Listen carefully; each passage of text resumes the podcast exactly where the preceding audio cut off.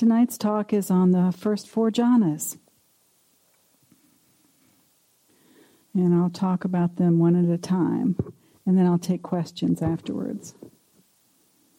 So, the Anguttara Nikaya, the numerical discourses, say quite secluded from sense desires, secluded from unwholesome states of mind. One enters and remains in the first jhana, which is with vitakka, a Pali word meaning thinking, and vichara, a Pali word meaning examining or pondering, and is filled with piti and sukha born of seclusion. So, quite secluded from sense desires, secluded from unwholesome states of mind. We know that's code for being secluded from the hindrances quite secluded from sense desire, secluded from unwholesome states of mind, one enters and remains in the first jhana, which is with thinking and examining, or thinking and more thinking, vitakka and vichara. So there's wispy thoughts in the background, and is filled with piti and sukha, born of this seclusion from the hindrances. Okay, that's the the sutta for the first uh, language for the first jhana.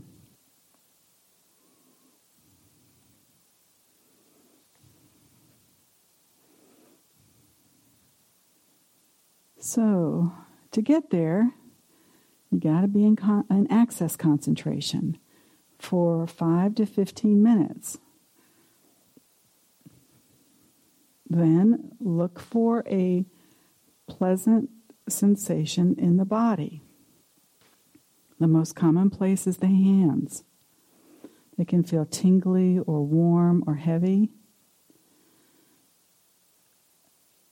If a smile works, it works really well for those of you who can manufacture a smile and uh, it be a pleasant place to go to. So that's another possibility. The heart center, the third eye, the top of the head, the shoulder. These are all places uh, where you can look for a pleasant sensation in the body after you've been in access concentration long enough. So when you first get in access concentration, you'll realize, oh man, I'm really present to the object of my meditation. Uh, let me go look for that pleasant sensation. Wrong. You didn't stay in access long enough. You got to stay there for five, for uh, 10 or 15 minutes. Really build that concentration and access so your jhanas won't fall apart. All right, after you've been in access long enough, look for the pleasant sensation, and what you're looking for is the pleasantness of the pleasant sensation.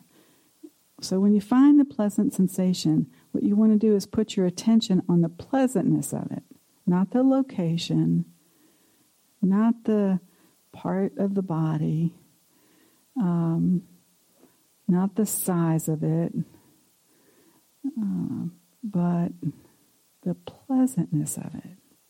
Put your attention on the pleasantness of that pleasant sensation. And do nothing except enjoy it. You don't have to do a thing. It will um, grow just based on your attention on the pleasant. Because pleasantness will beget more pleasantness, which will beget more. And it'll sweep you, uh, it'll develop into the, the piti that will sweep you into the first jhana.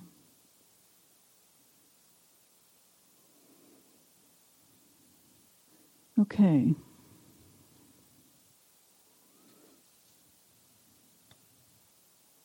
So you'll experience piti in the foreground and sukha in the background. piti is that gleeful, delightful, uh, thrill component of euphoria or ecstasy. That'll be in the foreground. And sukha, happiness or joy, will be in the background in the first jhana.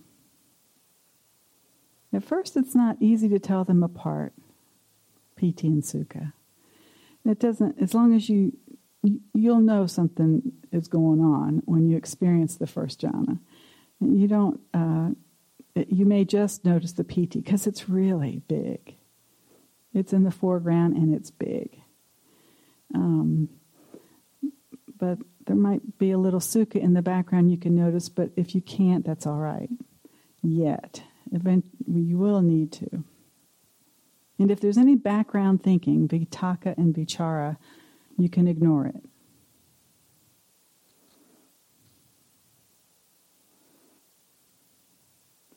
So if you can remain undistractedly focused on the experience of piti sukha, you're in the first jhana. There's a simile for the first jhana, and it goes like this. Uh, Suppose a skilled bath attendant or his apprentice were to pour soap flakes into a metal basin, sprinkle them with water, and knead them into a soap ball so that this ball of soap flakes would be pervaded by moisture, encompassed by moisture, suffused by moisture, inside and out, and yet would not trickle any water. In the same way, one drenches and steeps and saturates and suffuses one's body with this rapture and happiness, born of seclusion so that there is no part of one's entire body which is not suffused by this rapture and happiness. All right, that's the, the simile. We have a picture of what it was like at the time of the Buddha. You didn't go to the store and bar, buy a bar of soap. You didn't, uh, you, you, had to have uh, somebody skilled in making soap uh, help you get the soap you needed to get clean. They got a metal basin, they put soap flakes in it, and then they put water in it, and they kneaded it into the soap. So, in this simile, the soap flakes are your body, and the water is the piti sukha, which go throughout the body so that they're fully everywhere, the piti sukha. Just like the water going into the soap flakes, permeating the soap flakes to make a cohesive bar of soap. Well, this picture of how soap was made at the time of the Buddha matches quite well the energy of the first jhana, which is not calm. It's not peaceful, this first jhana. It takes a lot of energy to infuse the soap flakes with water and the kneading that's required and to make it into a cohesive ball. So too with the first jhana. It is energetic and pretty intense. And this simile gives a fairly good idea of the lack of calm in the first jhana. It has a frenetic energy to it.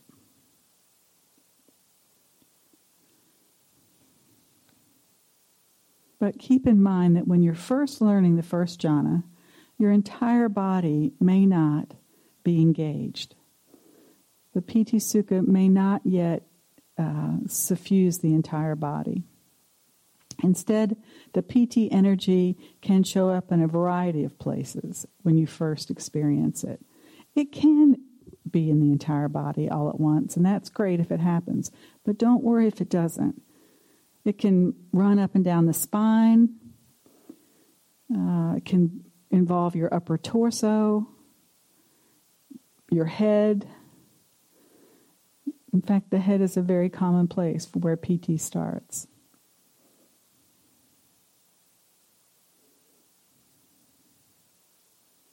So when you're first learning, just get the piti sukha going and sustain it. It doesn't matter where it's located or that it's not throughout your body at first. Eventually, you'll learn how to spread it throughout your body. but that's more of an advanced practice. You can spread it by putting your attention on a place where it feels the strongest, and then just move it to a place where it's not present or not strongly present. You're not trying to move the energy, you're only moving your attention on the piti. And do this, if you do it, in a gentle and unhurried way until the piti Sukha fill the whole body. But again, it's more of a advanced practice. Don't worry about trying to spread it immediately. This is just mainly for anybody who's already got it someplace and and has had it there and they want to start spreading it.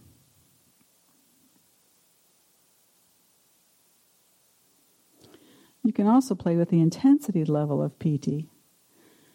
Once you've gotten to the point where you can stabilize it, you can decrease the level of intensity of the piti and then bring it back up, just dialing it up and down. So, the method for decreasing the intensity level of piti is to just pull your attention back a little bit, give it less attention. And once it comes down, put your attention back on it and dial it back up. And just kind of play with the, the level intensity of the piti. The length of time you'll want to stay in the first jhana is inversely proportional to the intensity of the piti. If it's really, really strong, you won't want to stay there as long. But if it's mild, you can stay there for five to ten minutes. If it's really strong, a half a minute is plenty. So that's the first jhana. The second jhana. This is what the Anguttara Nikaya says.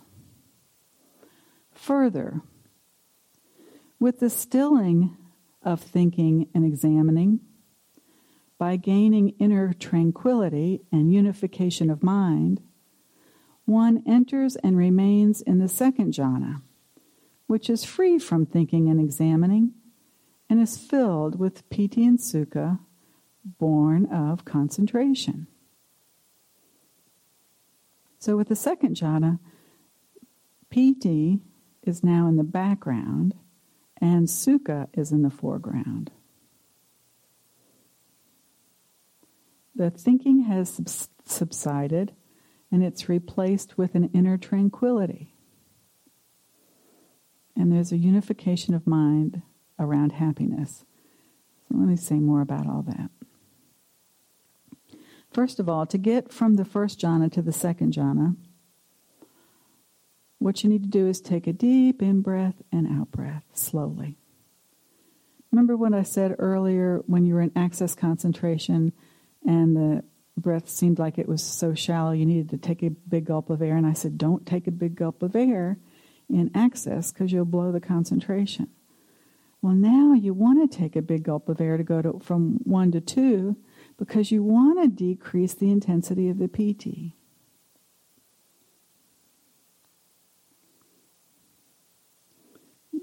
Just slow and deep inhale and slow exhale.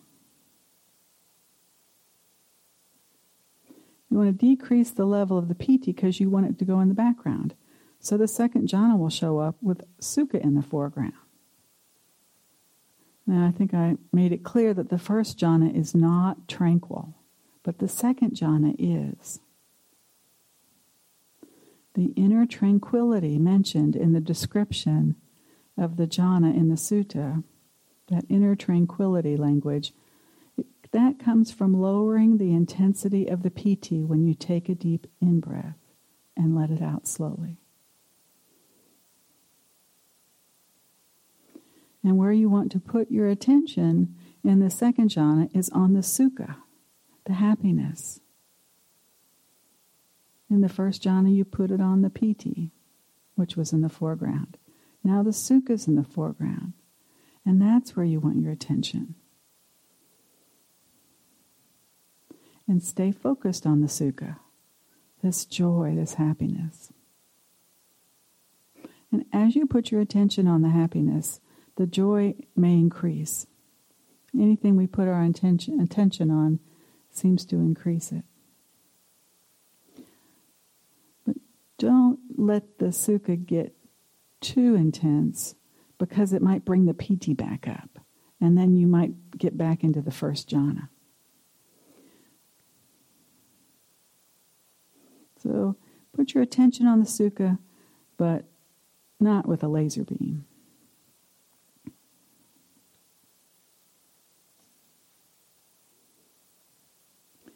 And let your mind collect around the sense of happiness and just settle into it.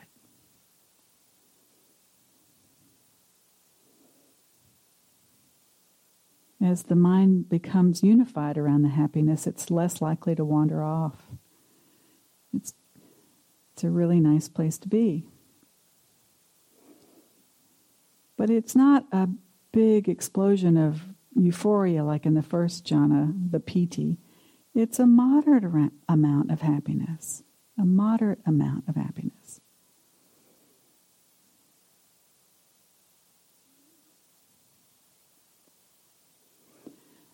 In fact, the strength of the second jhana is not really the sukha. It's the strong one pointed focus on the sukha, the mind collected around the sukha,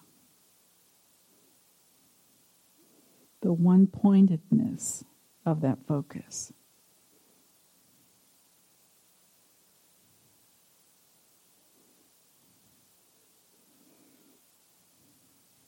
but not too strong. On this short retreat, unlike a month long, you likely won't experience the level of concentration in the second jhana where thinking will subside altogether. So you'll still have a little wispy thinking in the background. That's just fine. It'll be less than in the first, though. Okay, and then to maintain a skill level in the second jhana, you want to stay there for 10 to 15 minutes. That's pretty much the rule for all of them, except the first, which uh, you have to decide whether it's too intense or not. You can get out quickly by just taking that deep in breath. But for, and you can stay there longer if it's a pleasant experience.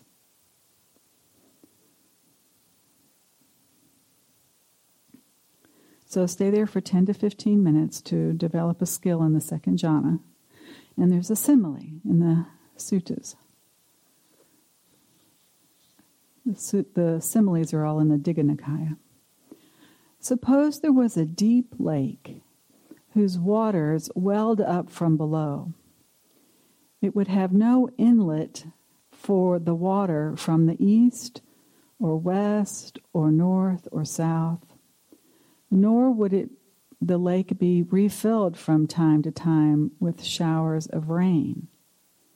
And yet a current of cool water welling up from within the lake would drench, steep, saturate, and suffuse the whole lake so that there would be no part of that entire lake which is not suffused with the cool water.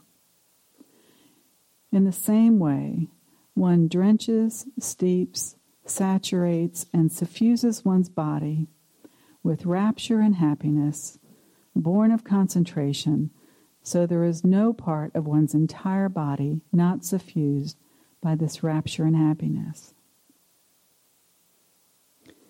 So notice in the second jhana that the rapture and happiness are born of concentration rather than seclusion in the first. We're still secluded from the hindrances, but the first jhana is born from, while the first jhana is born from that seclusion, the second jhana is born from a deeper concentration now.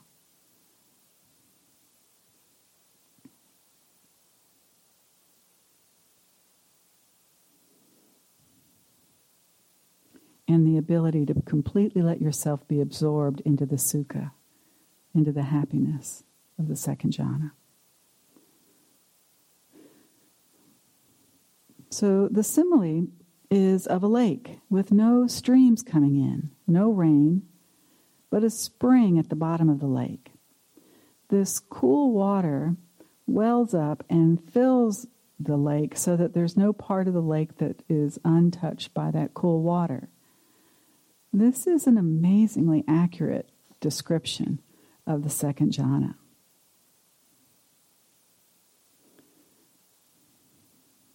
Some people experience the second jhana lower in the body than the first, so it, the first might be in the head area and the second might be more in the chest area.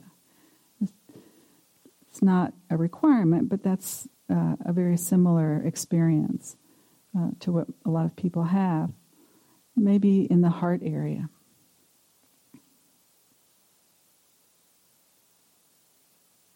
Uh, it may, might feel, in fact, like the happiness is coming from your heart and welling up um, as from a spring.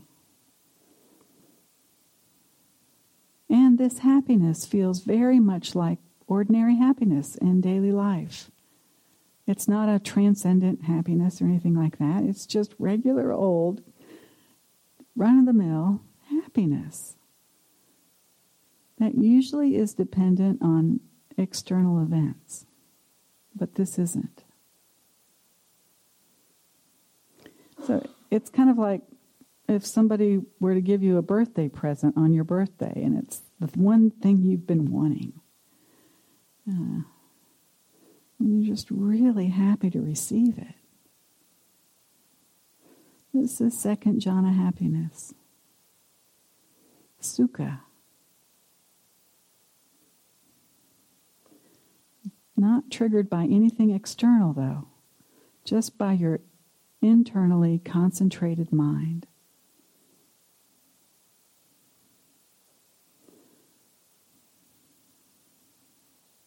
So, see if you can stay there for 10 or 15 minutes to develop a skill in it. And if you get distracted, uh, just come back to the happiness. And if that doesn't work, if you get distracted and you try to come back to the happiness, then just go back to access concentration. You don't have to go all the way back to how it was when you first sat down to sit. Just go back to access. Your mind is likely at least as concentrated as you were in access at this point, if not a little more. So rev it back up in access and then try for one and two again. It's important to give yourself a little extra time in the second jhana to really experience this happiness and joy that comes from within. Really get to know it.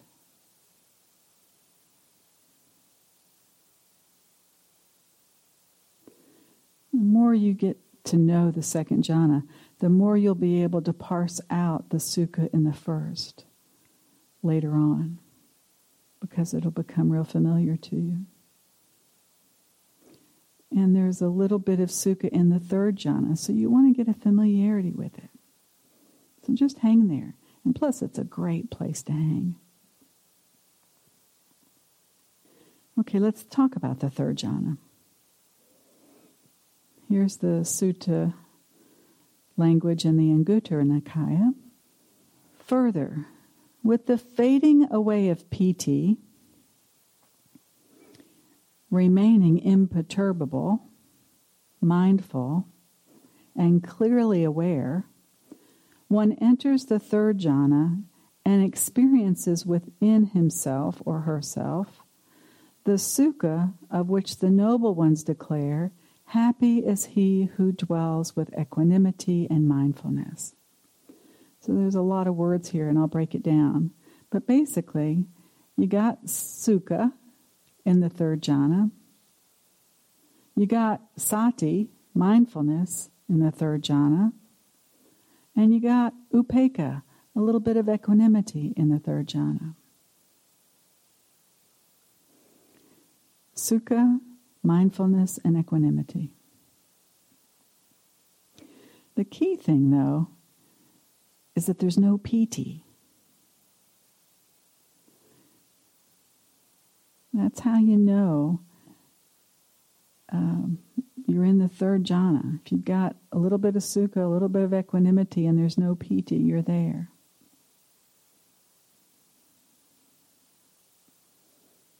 Okay, so these three together sukha, mindfulness, and equanimity. Uh, and there's less sukha in the third than there was in the second. And now there's an introduction of equanimity and mindfulness.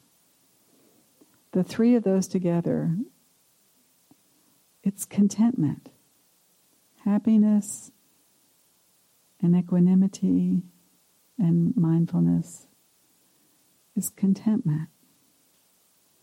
It's kind of a wishless state. You want for nothing.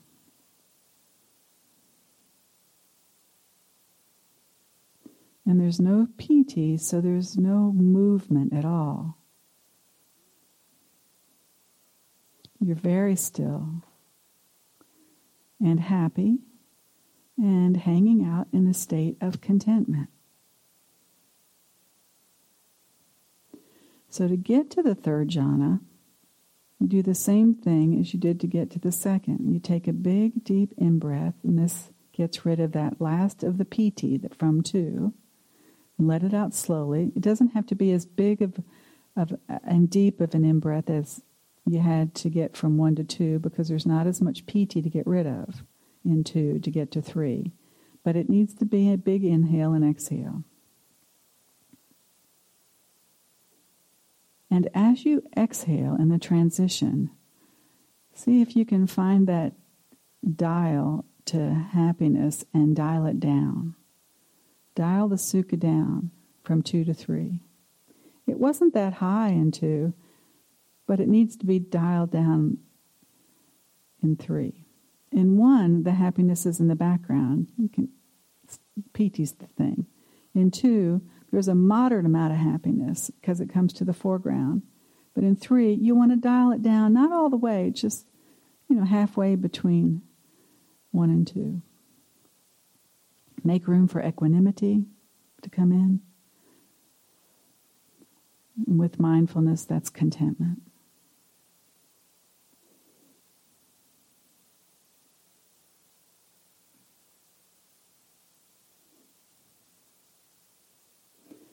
So just put your attention on the experience of contentment, the feeling of contentment. Put your attention on that.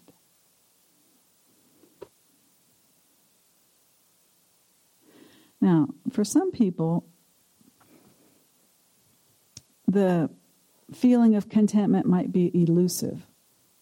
And so, it, if you're about ready to go into the third jhana, it might be happy, uh, helpful um, before you um, get yourself concentrated, to think of a time in your life when you were contented and have it on the ready.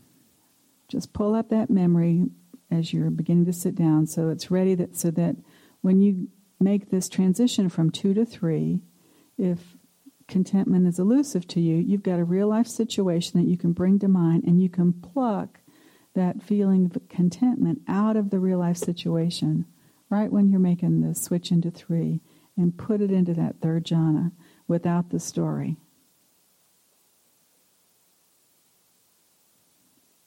So that'll be helpful if if you can't summon up a, a feeling of contentment easily without thinking of something some time when you were content. And uh, you don't have to do anything to make the piti disappear in three. It will automatically disappear with that big inhale and exhale as the system downshifts from happiness to contentment. The feeling of contentment, when you get it, is rock steady.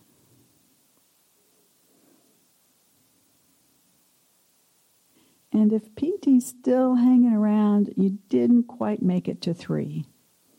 You're just in a quieter two. But if this happens, instead of going all the way back to access, you can kind of go back to just two. Get a strong two, happiness in the foreground, piti in the background, and then shift down again into three. By taking that big deep inhale and exhale. And again, the third jhana is even lower still. So maybe in the in the belly area. If that seems to work for you, the feeling of going down as you experience these jhanas. And there's a simile for the first jhana, uh, third jhana. It goes, and it's in the Digha Nikaya, and it goes like this. Suppose in a lotus pond there are blue, white, or red lotuses that have been born in the water, grow in the water, and never rise up from the water, but flourish immersed in the water. From their tips to their roots, they would be drenched steeped, saturated, and suffused with water, so that there would be no part of those lotuses that is not suffused with water. In the same way, one dwells happily with equanimity and mindfulness. Happily with equanimity and mindfulness. So, the simile of, of lotus blossoms that grow up um, out of the mud but don't grow above the surface of the water describes perfectly the stillness of the third jhana in the water. Those flowers submerge below the surface of the water. Just hanging out there in the stillness of the water from the tips to the roots. They live their entire lives that way. They're not waving around in the breeze. It's very still in the third jhana. The lotuses are not moving with the ripples on the pond. They're just underneath the water, hanging there, still and quiet. There's no movement at all. The simile, too, is a very accurate description of what it's like to experience the third jhana. You're immersed in a sense of contentment with no movement. And because the piti has completely faded out now, um, it's really a quite nice place to hang out.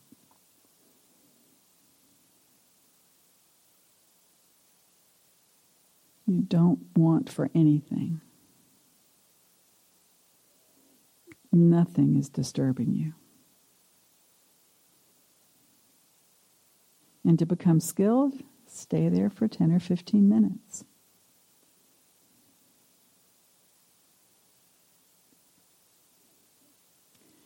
Okay, the fourth jhana. This is in the Anguttara Nikaya. Further, with the abandoning of pleasure and pain, as with the earlier disappearance of joy and sorrow. So in the fourth jhana, you're going to abandon, abandon pleasure and pain, no Vedana, except maybe neutral. As with the earlier disappearance of joy and sorrow, so that that's the hindrances they've left, uh, one enters and remains in the fourth jhana, which is beyond pleasure and pain and is purified by equanimity and mindfulness. So we had an introduction of equanimity into the third jhana, and now that's going to take the center stage in the fourth. It's mindfulness and equanimity.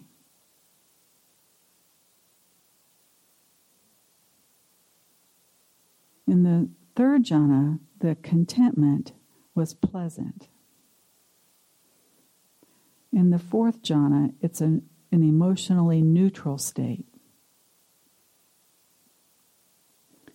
There's no pleasure or pain.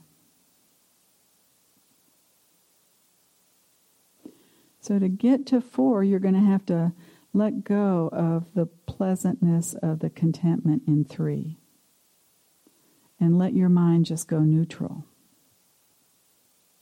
If you had a faint smile in the third jhana, All you got to do is relax the face.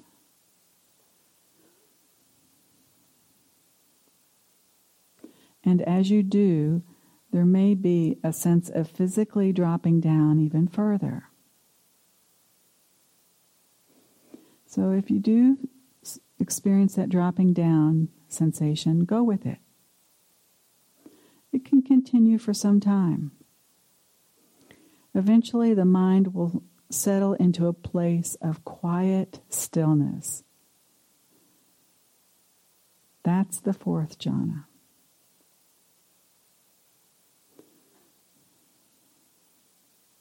The words in the sutta, neither pleasant nor painful, and equanimity, may not be clear on what the focus is, but quiet stillness is very clear. It's the, really the best way to describe the experience of the fourth. These words, quiet stillness, just mean that the fourth jhana is an emotionally neutral state. And the fourth requires even more letting go than the previous jhanas. Letting go of anything you're holding on to. You have to really fully give yourself to the experience.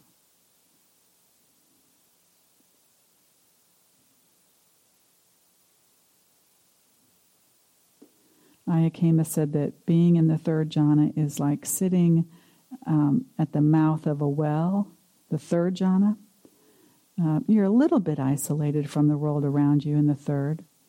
But she said to get in the fourth, you got to drop down in that well. Just let go and drop.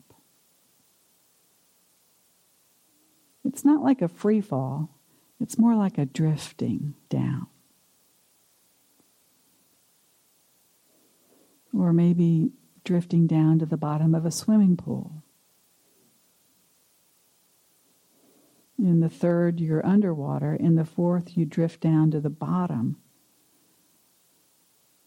of what's holding the water. The feeling of dropping down is so pervasive that you might find yourself physically slumping over. This is a very common experience and absolutely nothing to worry about.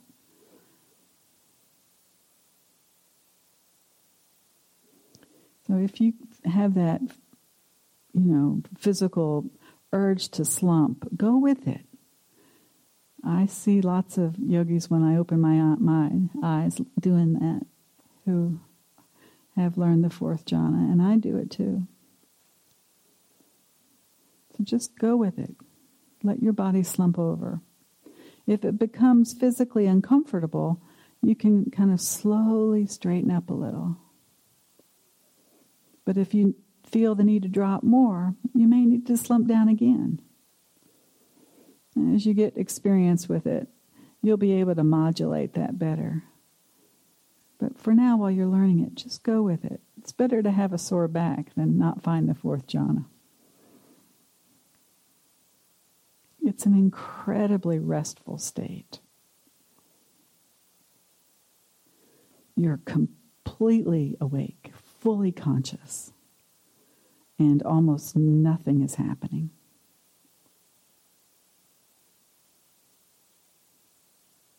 And to be skilled, spend about 10 or 15 minutes in the fourth. There's a simile in the Digha Nikaya, the long discourses, which says, Suppose a man were to be sitting covered from the head down by a white cloth, so that there would be no part of his entire body not suffused by the white cloth. In the same way, one sits, suffusing one's body with a pure, bright mind, so that there is no part of one's entire body not suffused by a pure, bright mind.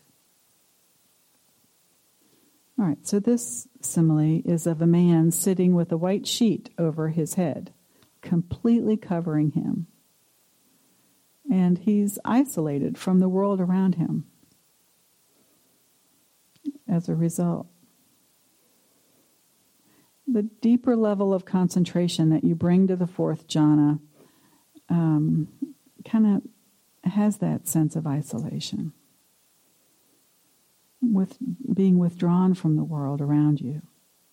It may seem that sounds are further away or they disappear altogether.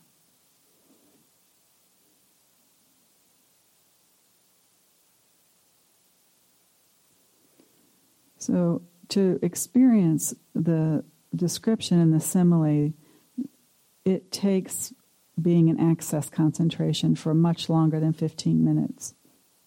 So, you may not exactly experience that feeling of um, being covered over with by a sheet, but you'll know you're in the fourth if it's quiet and still. And there's a neutral neutrality to it. No preference either way. No pain or pleasure.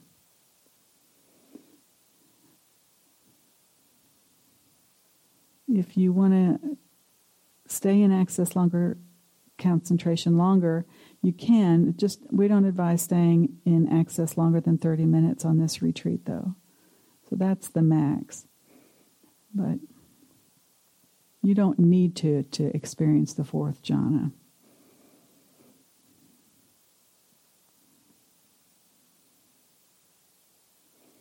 even at the level of concentration that you'll experience without spending two or three days in access concentration, um, even at that level of concentration, uh, the jhanas will be very, this fourth jhana will be very useful to you for insight practice. Very useful, even if you were only in access for 15 minutes. So don't worry if you're not experiencing a body covered with a sheet.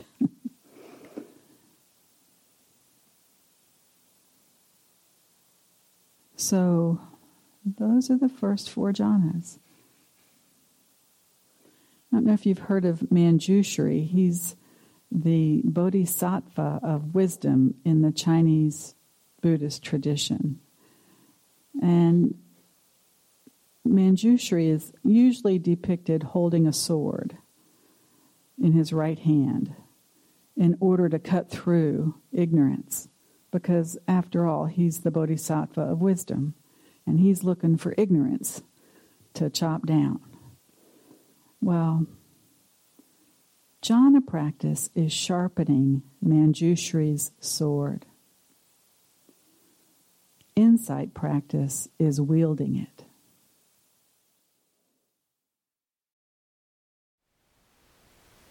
Thank you for listening.